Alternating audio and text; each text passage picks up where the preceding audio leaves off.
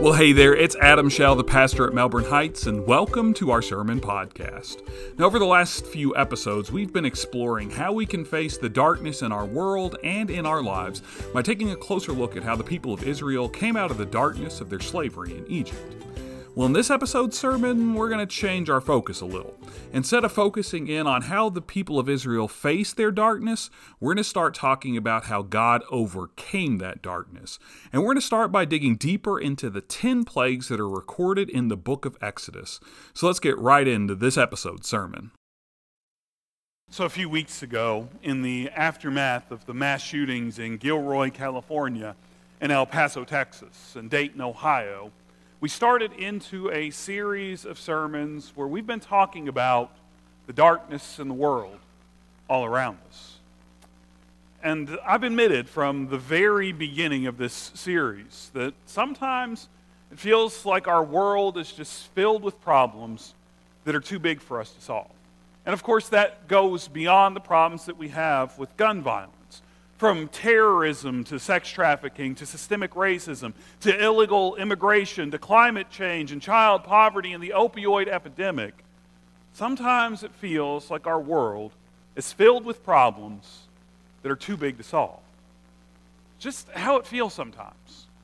So, what are we supposed to do about all of these problems that feel like they're too big for us to solve?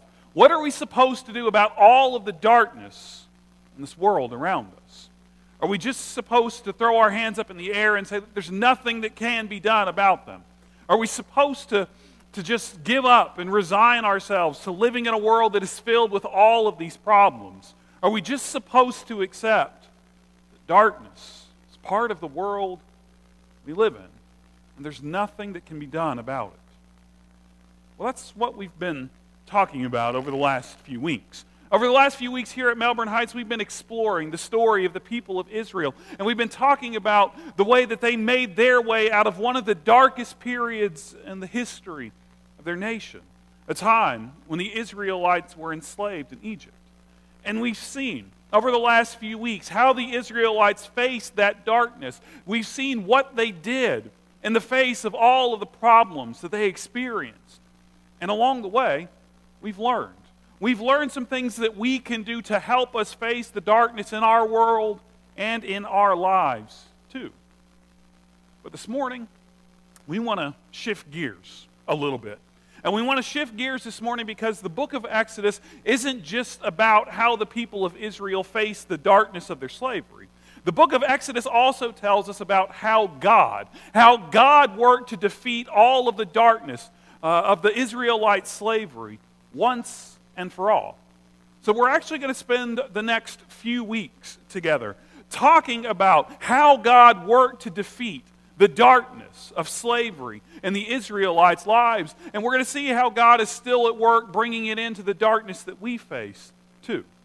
So, this morning, I want to spend our time together taking a closer look at one thing that God does to bring an end to the slavery that the Israelites were facing.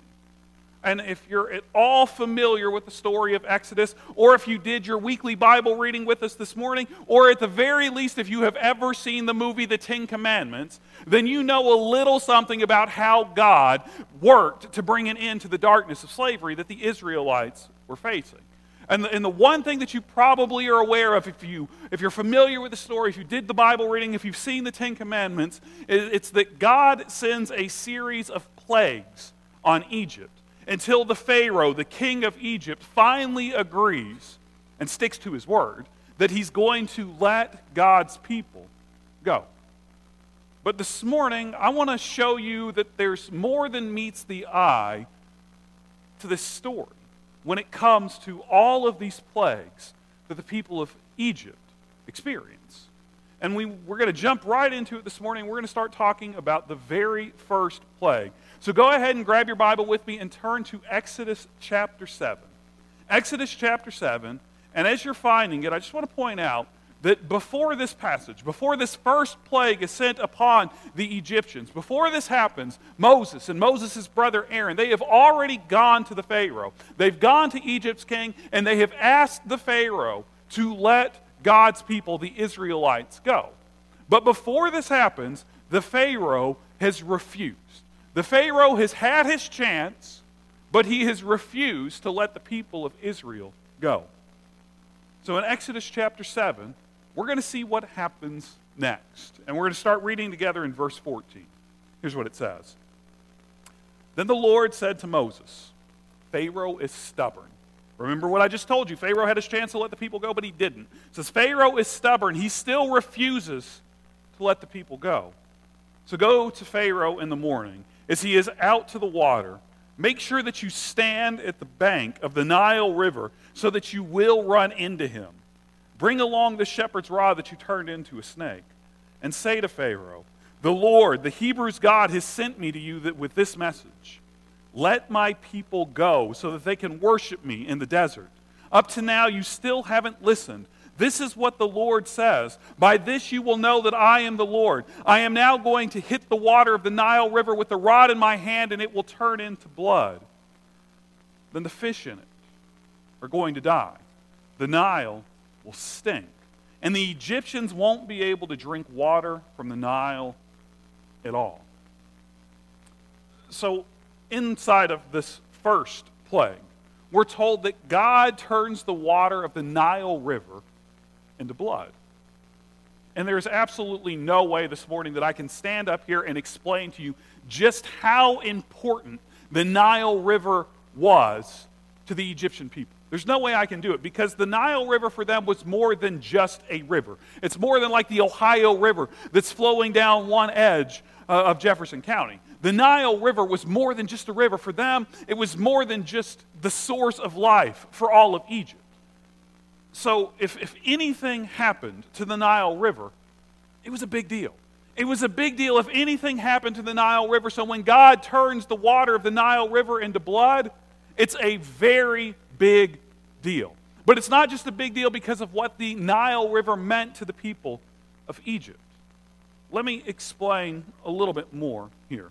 So, of course, the Nile is a big deal. It's, it's the primary source of water. It's where everybody in Egypt goes when they need something to drink. It's what they, what they use to, to water their crops and to take care of their flocks and all of that sort of stuff. So, it's important, but there's deeper meaning here. Because, obviously, this goes without saying, but our world has changed a whole lot since the people of Israel were enslaved in Egypt. But because the world has changed so much, it's easy for us to miss out on something inside of this story that's laying just below the surface that was a major part of the Egyptian culture 5,000 years ago that we don't talk about anymore today. And that's the fact that the Egyptian people had their own gods. The Egyptian people had their own gods. The Egyptians were what we call polytheistic. They had multiple gods, and they had these multiple gods that they believed controlled multiple areas and controlled everything inside of their nation. One of their gods was a god named Hapi. And Hapi was the god of the Nile River. So the people of Egypt, they believed that this god, that Hapi, was in complete control of everything that went on inside of the Nile River. But inside of this story, there is another God. And not just any other God, this is the God of another people altogether a people who are not from Egypt, a God who had, should have no control over Egypt at all. And this God says to the people of Egypt that he is going to take control over the Nile River, that he is going to turn it into blood. And then he actually does it. Now, that alone should have been enough to prove to Pharaoh that the God of the Israelites was not a God to be messed with.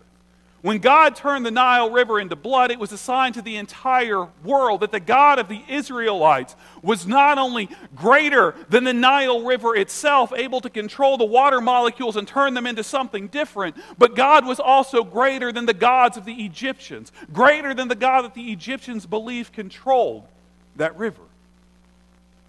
But this act alone, turning the Nile to blood, wasn't enough to convince the Pharaoh to let God's people go. So God sends a second plague. And that plague is found um, in Exodus chapter 8. So let's take a quick look at what happens next. Exodus chapter 8, we'll start reading in verse 1. Here's what it says. Then the Lord said to Moses, this is after the Nile River didn't work, it says, Go to Pharaoh and tell him, This is what the Lord says Let my people go so that they can worship me. If you refuse to let them go, then I will send a plague of frogs over your whole country. The Nile will overflow with frogs. They'll get into your palace, into your bedroom, onto your bed, into your officials' houses, and among all your people, and even into your ovens and into your bread pans. The frogs will crawl up on you, your people, and all of your officials. Okay, so God starts by turning the Nile River into blood. When that doesn't work, God says He is going to send frogs to cover all of Egypt from the Pharaoh's own bedroom and his own bed sheets, all the way down to the bread pans that everybody would have had inside of their homes.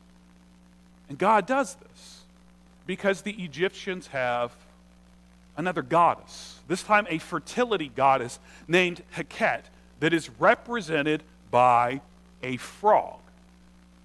So God not only sends frogs into the land of, of Egypt, but he also causes them to multiply and to reproduce because Heket is a fertility goddess. So that when God does this, that they will cover every surface in the entire empire, showing to Pharaoh and all of Egypt and all of the world that the God of the Israelites is not only greater than, greater than the gods of Egypt, he's also greater than fertility, greater than reproduction, greater than the frogs. But Pharaoh still doesn't listen to God.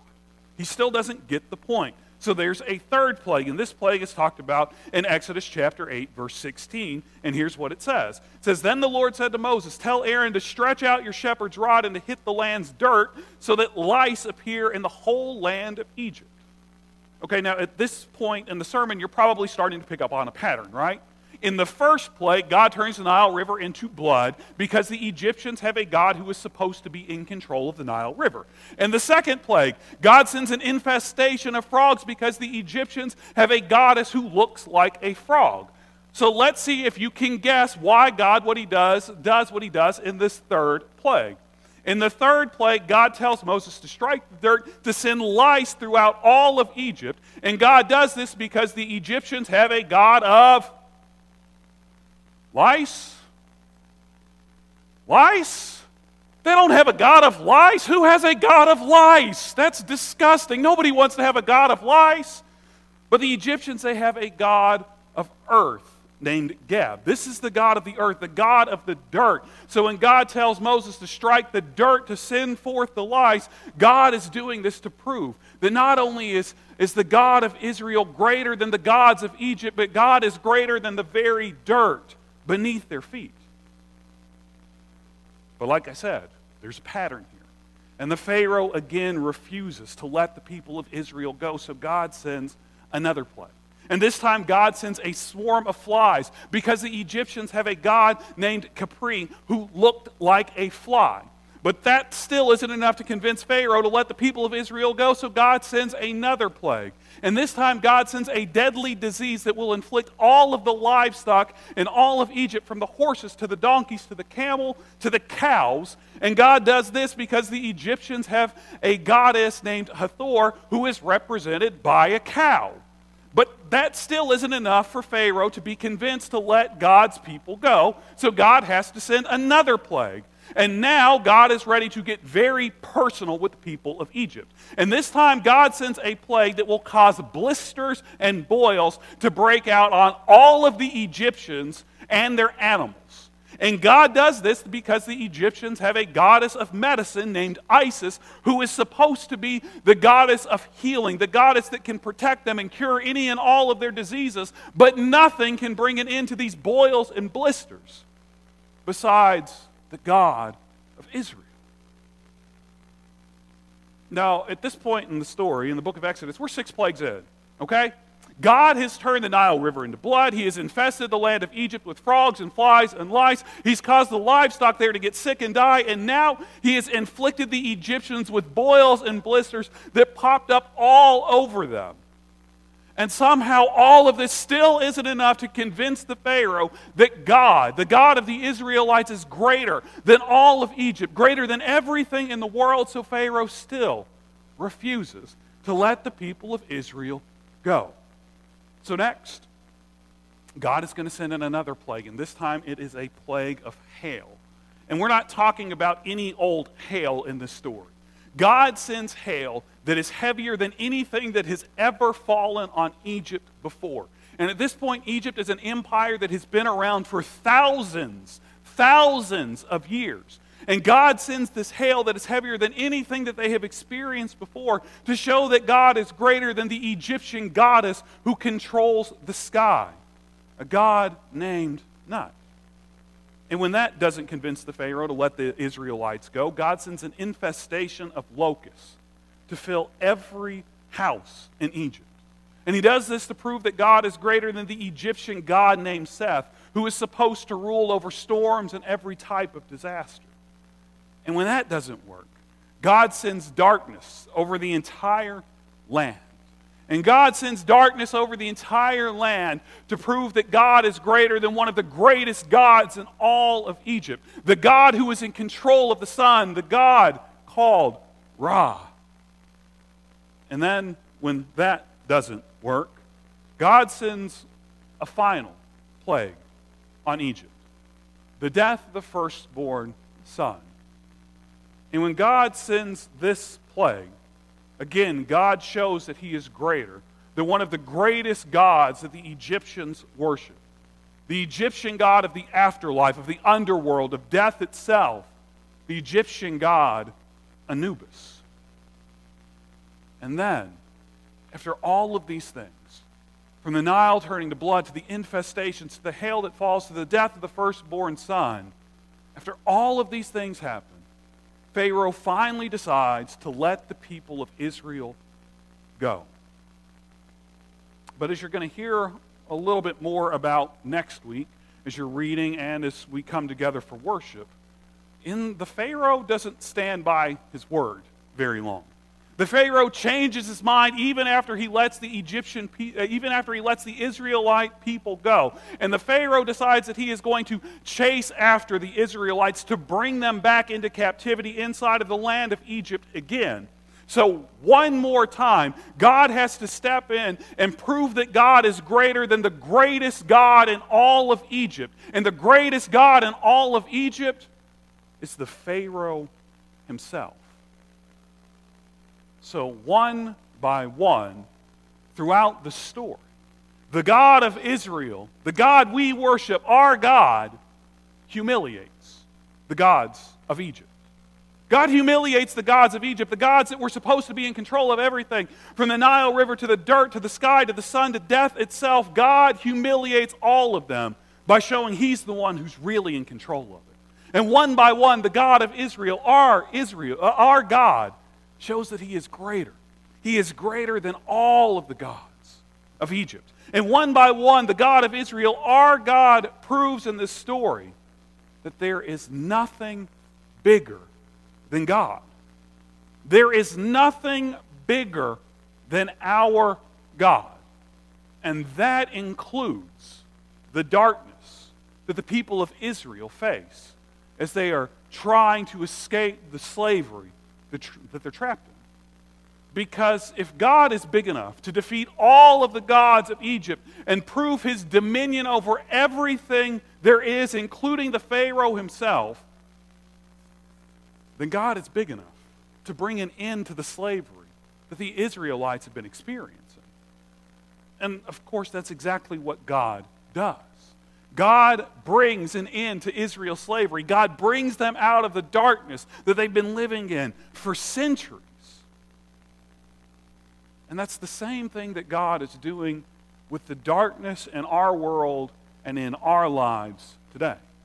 God is at work right now in this world and in our lives to bring an end to the darkness that we see around us and the darkness that we experience for ourselves. God is working to bring us out of this darkness, and God is working to bring us in to the light of a new day.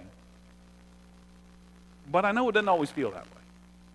I know it doesn't always feel that way. I know that there are times when the problems of this world still seem like they are just too big for us to solve. I know that there are times when the stories of gun violence and terrorism and sex trafficking and systemic racism and illegal immigration and climate change and child poverty and the opioid epidemic and so much more seem like they are just too big for us to solve. But if God, if God is big enough to bring the Israelites out of the darkness of their slavery, then God is big enough to bring us out of our darkness. If God is big enough to bring the people of Israel out of their slavery, then God is bringing up, big enough to bring us out of the darkness that we face too. So when the problems of the world start feeling like they're too big for you to handle, too big for you to solve, too big for you to deal with on your own, you know what? It's okay. It's okay for the problems of the world to seem too big for you to face because you don't have to face them on your own. It's okay if the problems of the world seem too big to solve because you don't have to solve them on your own. It's okay if you don't know how to overcome the darkness because you don't have to overcome the darkness on your own. And you don't have to do that because God is the one at work. God is the one who is doing everything that needs to be done to bring an end to the darkness in our world today. God is the one who is working to bring all of us into the light. So trust God. Trust God. Because God is bigger than any darkness. God is bigger than any darkness you can ever face. God is bigger. God is at work. So trust in God. Let's pray together. God, we thank you for the time that we've had to be in this place to explore these stories of the plagues that fell on Egypt. We thank you for what we learn from them and see in them, God that story by story, event by event, that you are proving that you are the one true God, that you are a God that is greater than anything, any other gods that we try to put before you, any, anything in this earth that we think is greater than you. God, you are bigger. So let us trust in you. Let us trust that you our big God, our great God, that you are at work in this world, that you are solving the problems we face, that you are bringing a light into our darkness. And Let us trust you, follow you, remain committed to you until your light shines. We pray it in Jesus' name. Amen. Well, hey, it's Adam again, and thank you for listening to this episode of our sermon podcast. Uh, and I hope that you've been reminded through this episode that God is bigger than any darkness that we can face, and that God is going to lead you out of whatever darkness you face. Now, in our next episode, we're going to see how God does that, how God leads you out of the darkness. And we'll do that by exploring the story of Israel's journey out of Egypt to the Red Sea. Now, that episode will drop next Tuesday, and if you subscribe to our podcast, it will be sent straight your favorite podcasting app. And before I go, I just want to remind you that we are not only supposed to be hearers of the word, we're also supposed to be doers of it. So, no matter what's going on in your life right now, I want you to trust that God is big enough to take care of it. And we'll see you back here for another episode next Tuesday.